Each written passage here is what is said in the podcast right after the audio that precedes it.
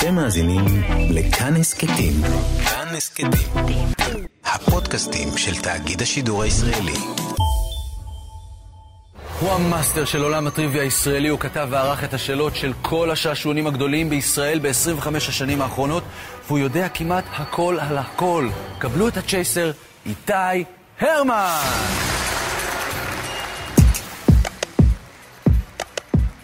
היי, כאן איתי הרמן. עד היום עניתי כבר על יותר מ-15 אלף שאלות בתור צ'ייסר בשעשועון המרדף, וכתבתי וערכתי יותר מ-60 אלף שאלות טריוויה בשעשועונים אחרים. בפרקים הקודמים של משחקי המוח ההסכת, ניסיתי לענות על השאלה הגדולה. איך לעזאזל אני יודע, לומד וזוכר כל כך הרבה דברים? רק שעכשיו אני תקוע, ומנסה לענות על שאלה יותר פשוטה. מי השחקן שמגלם את אדוארד בסרט המספריים של אדוארד? נו, ראיתי את הסרט! אני זוכר אותו מצוין. זה מישהו עם י' בסוף? שנייה אחת, אני בטח אזכר. אבל משהו אחר תקוע לי עכשיו בראש. מפריע לי, חוסם אותי. הרי רק אתמול קראתי על במאי הסרט, טים ברטון. ואפילו קראתי על כך שהוא ביים את הסרט הזה, המספריים של אדוארד, ב-1990. מה קורה לי עכשיו? בפרק הקודם סיפרתי מהי ההגדרה של בלקאוט אמיתי, ואיך רוב האנשים מספחים לעצמם את המושג הזה לעיתים תכופות. סיפרתי גם על מונח אחר שמתאים יותר למצב. על קצה הלשון. כשאנחנו מרגישים שאנחנו יודעים מידע מסוים ולא מצליחים לשלוף אותו.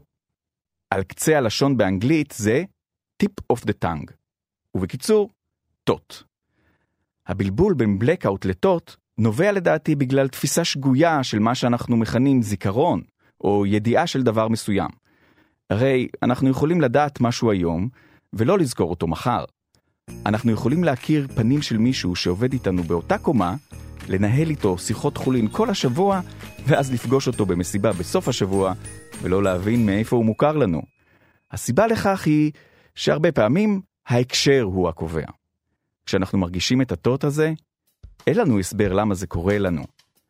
אז אני רוצה להציע הסבר כזה, ולספר לכם איך זה קורה לי, ואיך זה עשוי לקרות גם לכם.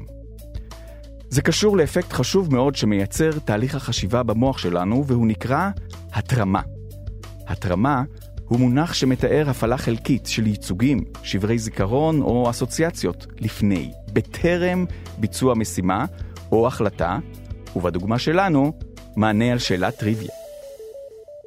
לצורך הדיון, אזכיר כי ישנם שני סוגים של שאלות טריוויה, שאלות פתוחות, בלי תשובות אפשריות, ושאלות אמריקאיות, שבהן צריך לבחור את התשובה הנכונה מבין כמה תשובות. בשאלות האמריקאיות צריך פשוט לזהות את התשובה הנכונה. בשאלה פתוחה, צריך להיזכר. אם מדובר בשאלה קלה, אז זה אמור להיות קל מאוד להיזכר. אם מדובר בשאלה מעט קשה יותר, זה כבר פחות קל. הנה כמה שאלות קלות, לדוגמה. מהו צבע השלג? לבן! דגל ישראל הוא בצבע כחול ובצבע... לבן! מה שותה פרה? אם עניתם חלב, אז נפלתם בפח ההתרמה. למה זה קרה לכם? מכיוון ששתי התשובות לשאלות הראשונות, צבע השלג וצבע הדגל, הן לבן.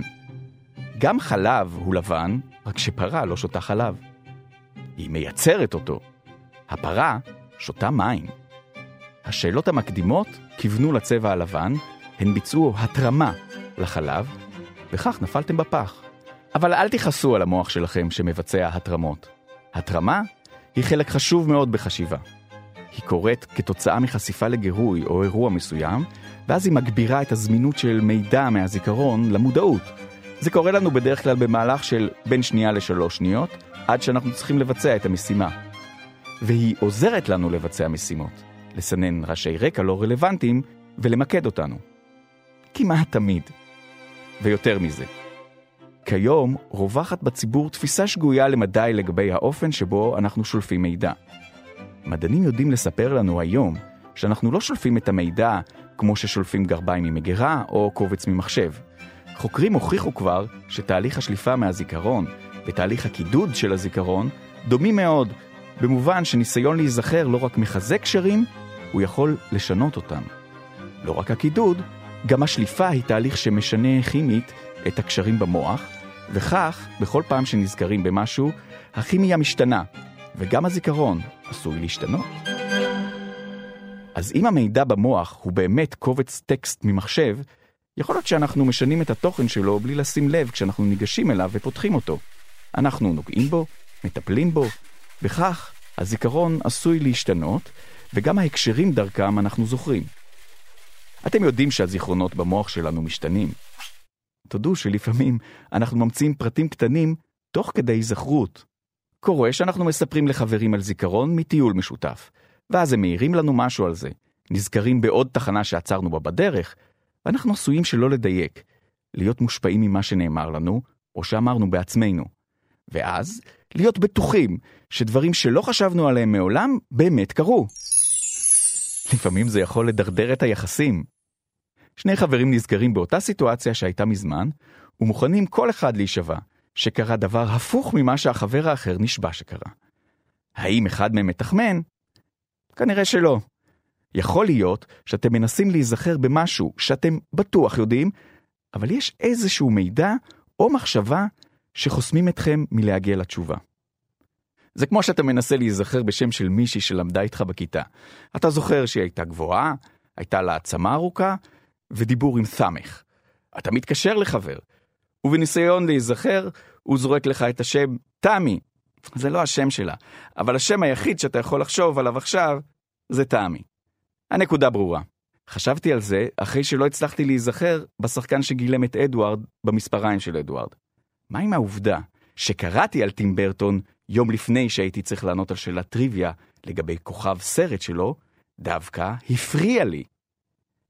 אם המוח שלנו הוא ספרייה, והזיכרונות שלנו הם ספרים בספרייה, אז כנראה שבזמן שעיינתי בספר שמות סרטיו המוקדמים של טים ברטון, החזרתי אותו למדף באופן כזה שהוא הסתיר או חסם את הזיכרון של שמו של כוכב הסרט, המספריים של אדוארד.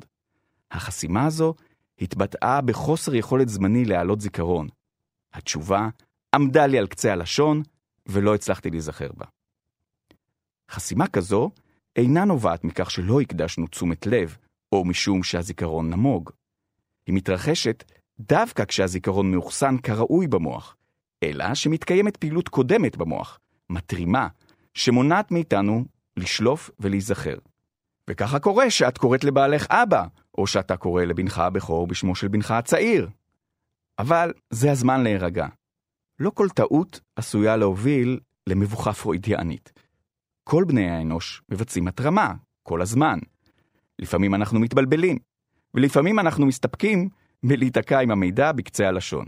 וכשזה קורה לנו, אנחנו בדרך כלל לא מודעים לכך שזה מה שקורה לנו, אבל כשאני שמעתי את השאלה על השחקן שגילם את הדמות הראשית במספריים של אדוארד, לא רק שחוויתי תות, אלא גם הייתי מודע לזה שאני בחסימה, ושאולי יש דרך לשחרר אותה. במצבי תות כאלה, פעמים רבות יש איזשהו מאפיין, שבריר זיכרון, או אסוציאציה של מה שאנחנו מנסים להיזכר בו. לפעמים מדובר באות אחת או שתיים, בדרך כלל מתחילת או סוף המילה. וזה בדיוק מה שהרגשתי שם. ידעתי ששם השחקן מסתיים באות י', כמו בכינוי, משהו כמו אדי, קיצור השם שראיתי מול עיניי בשאלה, אדוארד. ואז נזכרתי בטיפ ששמעתי פעם, אם שם מסוים נתפס לך בראש והוא מפריע לך להיזכר, אמור אותו בקול רם. הדיבור ישחרר אותו.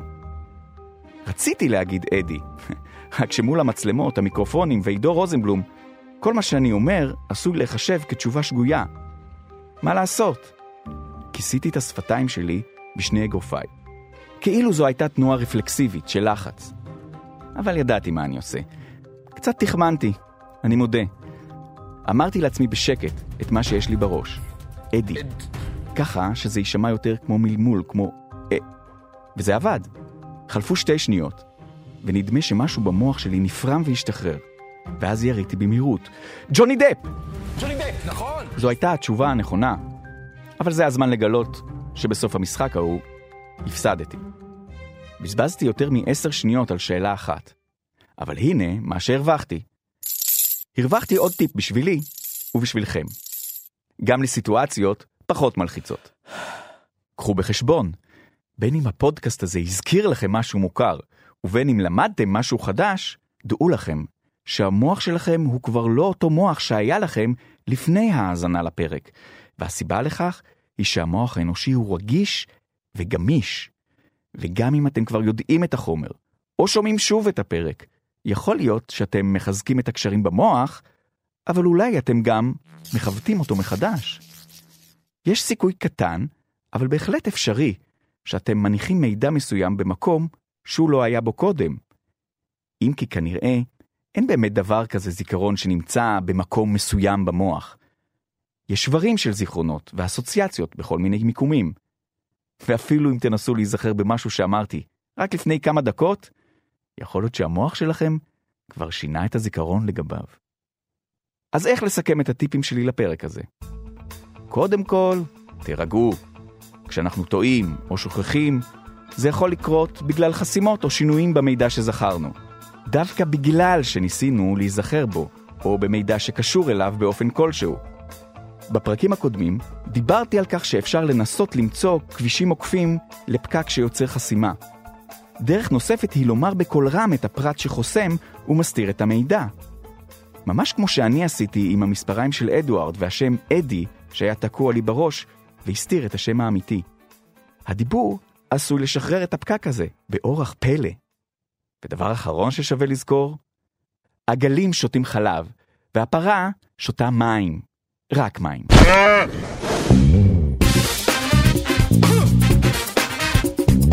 ולסיום אזכיר את מי שעובד איתי על הפודקאסט הזה. מאיה פלמון, רום אטיק, והבלתי נשכחת, ירדן מרציאנו.